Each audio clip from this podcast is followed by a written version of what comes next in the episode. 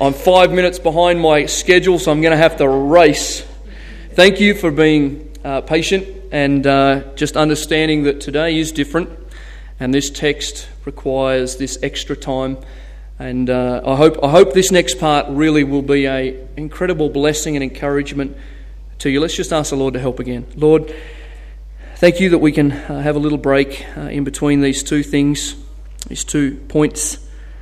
And now, Lord, as we look at the positive aspect, uh, we've looked at the negative, do not be conformed. And now we look at the positive, but be this, be conformed. Be conformed and transformed uh, by the renewing of your mind. Lord, we are called to conformity to Jesus Christ, and in so doing, that causes us to understand how important it is to oppose that which is against Him. So now, Lord, as we consider these positives, May they be helpful, practical, and a blessing to us uh, as a local church. We thank you for this time in Jesus' name. Amen. Romans 12, verse 2 Do not be conformed to this world, but be transformed by the renewal of your mind. That's what we're looking at. So, second point is simply this I must be transformed by means of renewal or the renewing of my mind. Again, Paul says, don't do this, do this. Both commands. You can't do one without the other, they are intrinsically connected. I'm so glad the Lord doesn't leave us in the dark about how is it that I'm supposed to put off the evil and put on the right. He doesn't say just don't be conformed and that's it. He says don't be conformed, instead be this. Wonderful transition there. If you have been a Christian for any length of time, you will know by now that your mind is where the battle for truth is fought. Your mind. In other words, conquer the mind and you'll win the war. The internal man controls the external man. The deeds of the flesh, what we do, is fueled by the meditations of the mind. If you want to change a man's behavior, you must first change his mind. In other words, repentance. When we say repentance, you know what repentance simply is? It's a change of mind that results in a change of lifestyle. That's repentance. It's not in my notes, but I'm just going to quickly say this because it's necessary. In church and in evangelism, we must never try to change the externals of a person without informing the mind of the truth. Because what we will have is people who look like Christians and are as far from God as anybody else. In fact, further. They dress right, they sing right, they say the right things, but they have no relationship with God. What a tragedy that is. Repentance is a change of mind that results in a change of a lifestyle. So, to renew one's mind, what is it? Well, it means to be renovated, to be refreshed, to be remodeled in our thinking. Now, here's an interesting truth, church, for us to understand. Paul tells us in 1 Corinthians 2:16 that we have the mind of Christ. We have the mind of Christ. It's not something we have to try and get. We have the mind of Christ. But just because we have the mind of Christ does not mean that we walk in the mind of Christ. We are called to let the word of Christ dwell in us richly and to think on things that are honourable, just, pure, lovely, and commendable. Philippians 4 and verse 8. It is our responsibility, individually, personally, to put into effect renewing our mind. And then God promises to transform us. This is what God says Do not conform, but instead renew your mind. If you renew it, I'll transform you. So here's the other end of it. If you see a Christian who you say, wow, they are just so transformed, how did that happen? They have renewed their mind and opposed cultural conformity. That's how that happened. They've renewed their mind. So, in this final session for us this morning, we're just going to ask this simple question How then can I renew my mind? That's what we want. That's what I want. I want my mind to be renewed day by day, and I want to live this Christian life as I'm supposed to. So, how can I do it? Well, I have five answers for you. Actually, I think I added one. I have six answers for you. And we'll go through them quickly. Number one, read the Word of God. I think it's interesting when God wanted to communicate truth to his people, he didn't make a video. He didn't compel Charlton Heston to produce a dramatized audio Bible that we could play on our MP3 player. As inspiring as that man's voice is. You know what he did? He inspired, he breathed out his message and communicated his truth to us in a book. In a book which is to be read. Now, don't, don't misunderstand me, please, this morning. I'm thrilled that we have the technology to watch and listen to spiritual truths. But we must not replace the reading of God's Word with other forms of spiritual media. You say, well, but I can listen to that audio Bible. I, I know you can. But God called you to read His Word. Come back to that in a moment. It is essential that every Christian is being washed by the word. Paul, speaking of the husband's responsibility to teach the wife, he says that he might sanctify her, having cleansed her by the washing of water with the word. Did you know that when you get into the word of God and just read, you are taking a spiritual bath? You are. The dirt and all the things of this life that you've been involved in all day long, all week long, are slowly being taken off you as you bathe and wash in the Word. That's the point of it. Now, with each of these, or most of these little um, answers to our question, I want to give you a couple of objections too and then answer them. Because a lot of time there's objections to these things. So I say, number one, read the Word of God. Here's the objection someone says, But I'm just not a reader. I've heard that all my life. I'm just not a reader. Let me give you the answer to that. You better become one. Because your responsibility as a Christian is to read the Word. Our predisposition to do or not do something is not based upon fleshly desire. Church, I often don't want to read the Word. You say, What? Truly, there are times where I get up in the morning, I get up early with the intention of reading my Bible, and sometimes I'm tired. I don't want to read, I want some more sleep.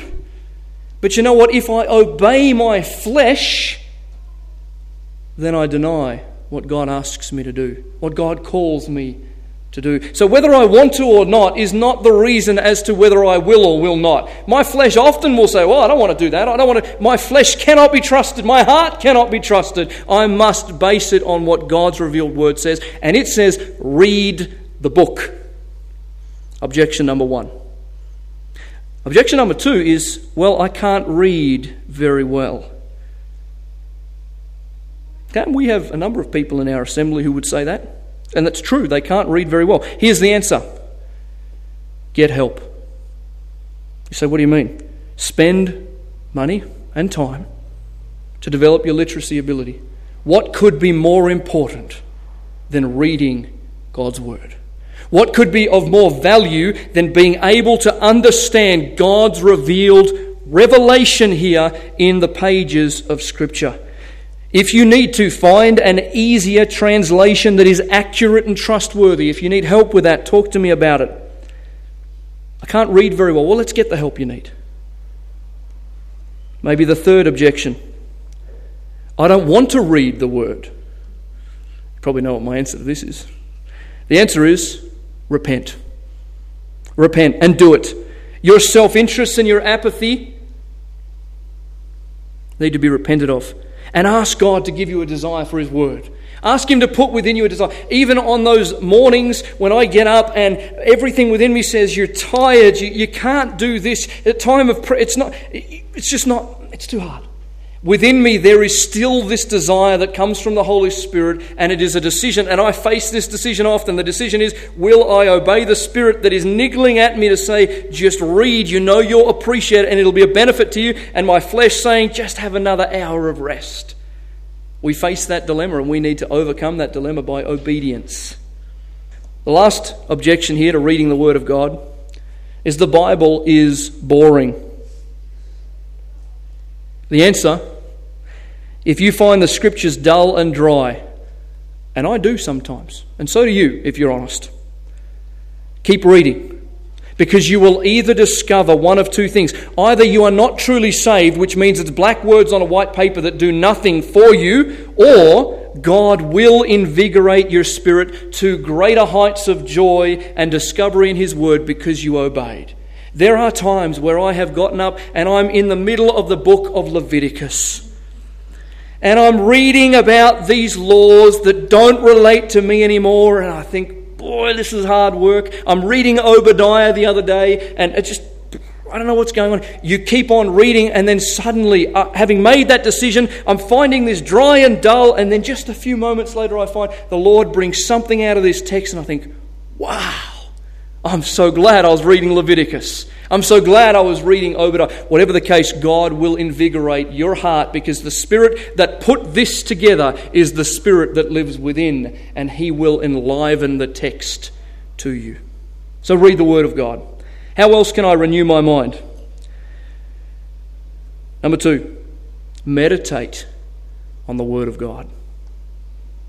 The author of Psalm 1 writes Blessed is the man who walks not in the counsel of the ungodly, nor stands in the way of sinners, nor sits in the seat of the scornful, but his delight is in the law of the Lord, and in his law doth he meditate day and night. The result is he's like a tree planted by the rivers of water that brings forth his fruit in his season, and whatever he does will prosper. Let me tell you what meditation is. The difference between reading and meditation this is meditation.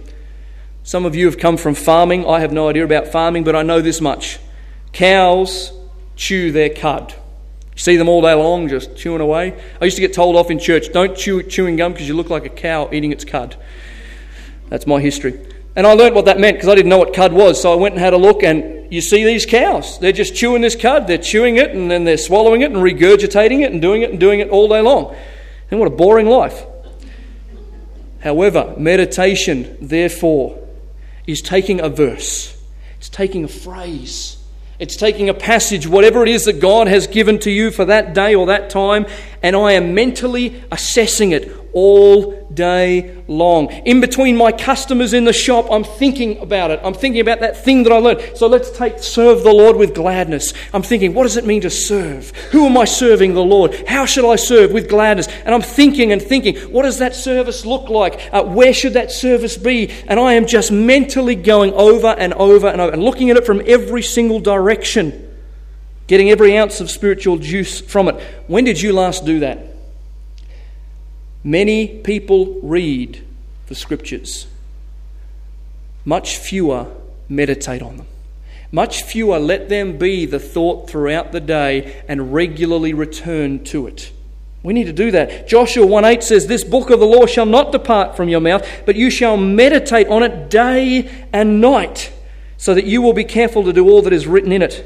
For then God will make your way prosperous and you will have good success. Did you know what the definition of success is? Meditation on God's word. That's what Joshua 1 8 says. You will have great success if you will meditate and obey the law of God. One way of renewing your mind is to meditate on the scripture day and night. Number three. So, first of all, read the Word of God. Number two, meditate on the Word of God. Number three, we get harder.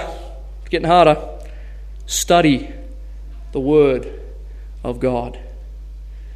We have lots of readers, we have fewer meditators, we have almost no students. You know why? It's hard. It's hard. I have to actively find a time and a place where my energy and my mental uh, ability is able to be used to get into this book and study it. You see, this is the problem, I think, with the most, well, this is the biggest problem in church today, is that we have a whole bunch of undiscerning Christians today in church. And you know why? It's because they haven't studied the deeper truths of God's Word. If your only study comes as a result of a Sunday morning preaching, you have real problems. This will help. What we're doing will help you. but nowhere near as much as if you personally study and develop in the truths of God's Word. You will have a shallow Christianity if you don't study. We need men and women like Ezra, of whom it is said he set his heart to study the law of God. Ezra 7:10. Don't make the mistake that study is reserved for the pastors and preachers of the church. Every Christian needs to obey the command of Paul that says, Study to show thyself approved unto God, a workman that needeth not to be ashamed, able then to rightly divide the word of truth. 2 Timothy 2.15. Study the word. Here's some objections for us. I can't afford the time to study. The answer you can't afford not to. Studying the Word of God has eternal value. Eternal value. Most of the things we do each day are of temporal value. Invest in eternity. The second objection, which I hear much more, and I believe it's a true objection, and I want to be available for this one I don't know how to study. Fair enough. It's the job of the preachers and the teachers to show you how to study. So the answer is come talk to me.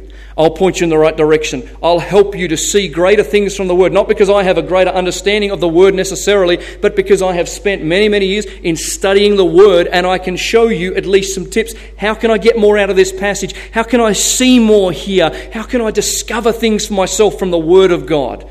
Recently, uh, we men did a study on some of these things uh, here on a Tuesday night, and we got the whole course. You could take that and learn how to study the Word better. It's a great thing. And you know what? There's nothing like. Sometimes, I'm glad some people aren't here on a Friday when I'm in my office, because every now and then I do a discovery dance. So what happens is I'm in the office there and I'm reading something and I, and I get my, my Greek New Testament out or I get something out and I find something and oh, there's a holler from the office. Woohoo! Have I found something? There's a discovery and you know what? Nobody else has found it in the history. And then I go to my commentaries and they've all seen the same thing and suddenly you get a bit depressed. But the discovery, the self discovery of here is something in the Word of God that I didn't see, and oh, it's enthralling. If you've never had a discovery dance, you need to have one. You need to. You need to find in the Scripture something exciting that goes, wow, I never saw that before. That's just amazing. That's what comes as a result of studying. Answer number four How can I renew my mind? We're almost there. Memorize the Word of God. The psalmist wrote, Thy word have I hid in my heart, that I might not sin against thee. The ESV says, I've stored up your word in my heart that I might not sin against you. Psalm 119, verse 11. I have put the author, by the way, who I believe is Ezra of Psalm 119, he says this is the one who studied the word earlier I mentioned. I believe it's Ezra who says, I've put the words of this book into my heart so that when temptation comes, when difficulty comes, I can call to my mind the answer to this situation. And you know where we see that more than anywhere? Matthew chapter 4, the Lord Jesus in the desert with Satan, three times temptation occurs. What does Jesus do? he, re, eh, he quotes from Deuteronomy as an opposition to the temptation.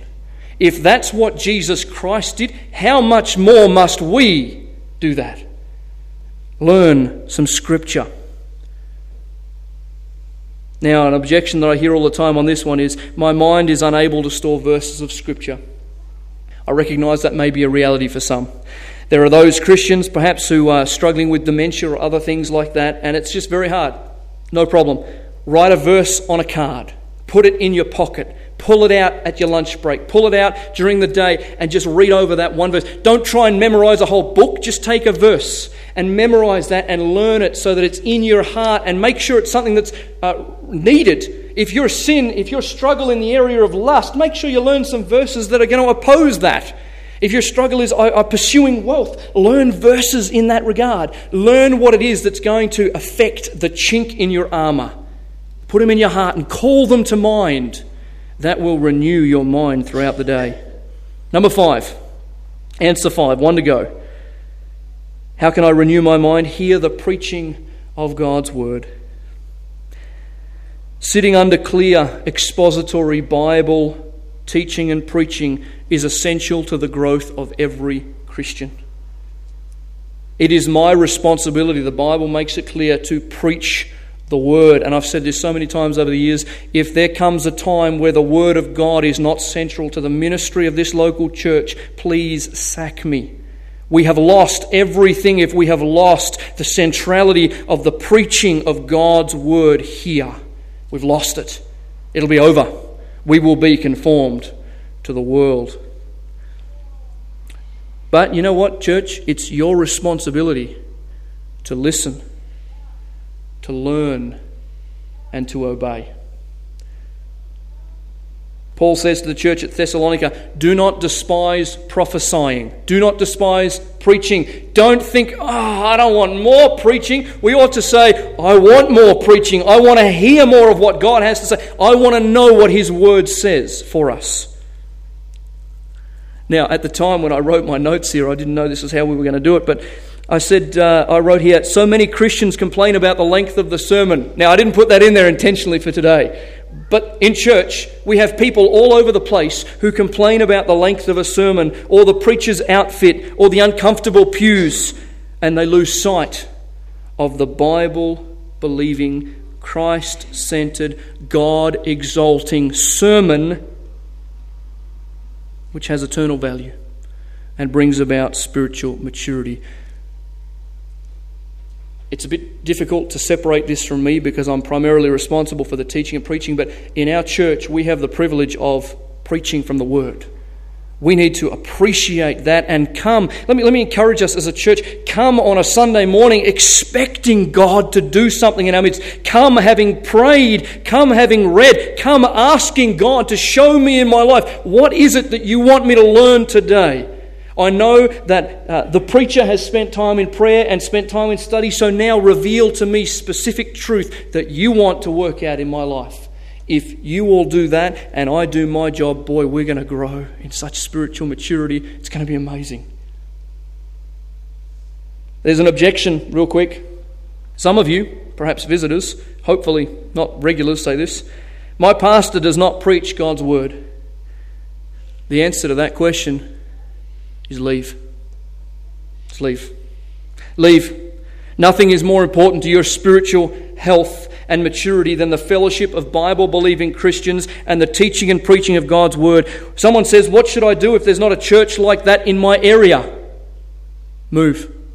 You say, Pack up my business? Yeah. Your business is not as important as your church. Under being under the Word of God and being in a fellowship of like minded, godly believers who are going to build you up is more important than where your kids go to school, is more important than your workplace. It's more important than anything. If you come from another place and you do not have a Bible believing pastor or church, move. Move. And that is the advice I give to so many who ask me, What shall I do? That's what you need to do. Find one and move. Last one, and we're done. Big sigh of relief. Number six, how can I renew my mind? Maintain close fellowship with people of God's Word. I cannot stress this enough. You know, there is nothing on earth like the fellowship of godly people. When men and women meet together to build one another up in the Scriptures, it is a foretaste of glory divine. You know what we're going to be doing in heaven? Oh, sure, we're going to worship the Lord 24 7. There isn't even 24 7 in heaven, but you know what I mean.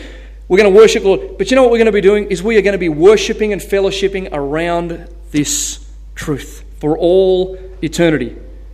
So it ought to be heaven on earth for us. This ought to be an amazing thing for us to meet together and talk about spiritual things.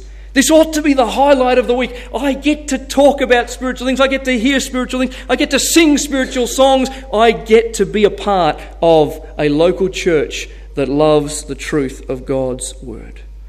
David said, I wonder if this is what you would say. David said, I was glad when they said to me, Let us go to the house of the Lord. Were you glad? You go, oh, here we go, church again. I was glad. I was thrilled. My heart was filled with joy that I can go to the house of God and worship Him. What a joy that is.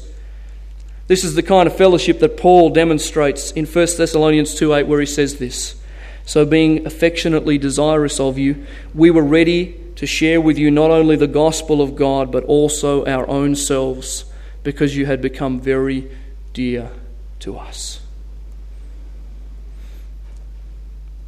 Well, you get extra points for great endurance this morning, church, for listening to two sermons on a Sunday morning.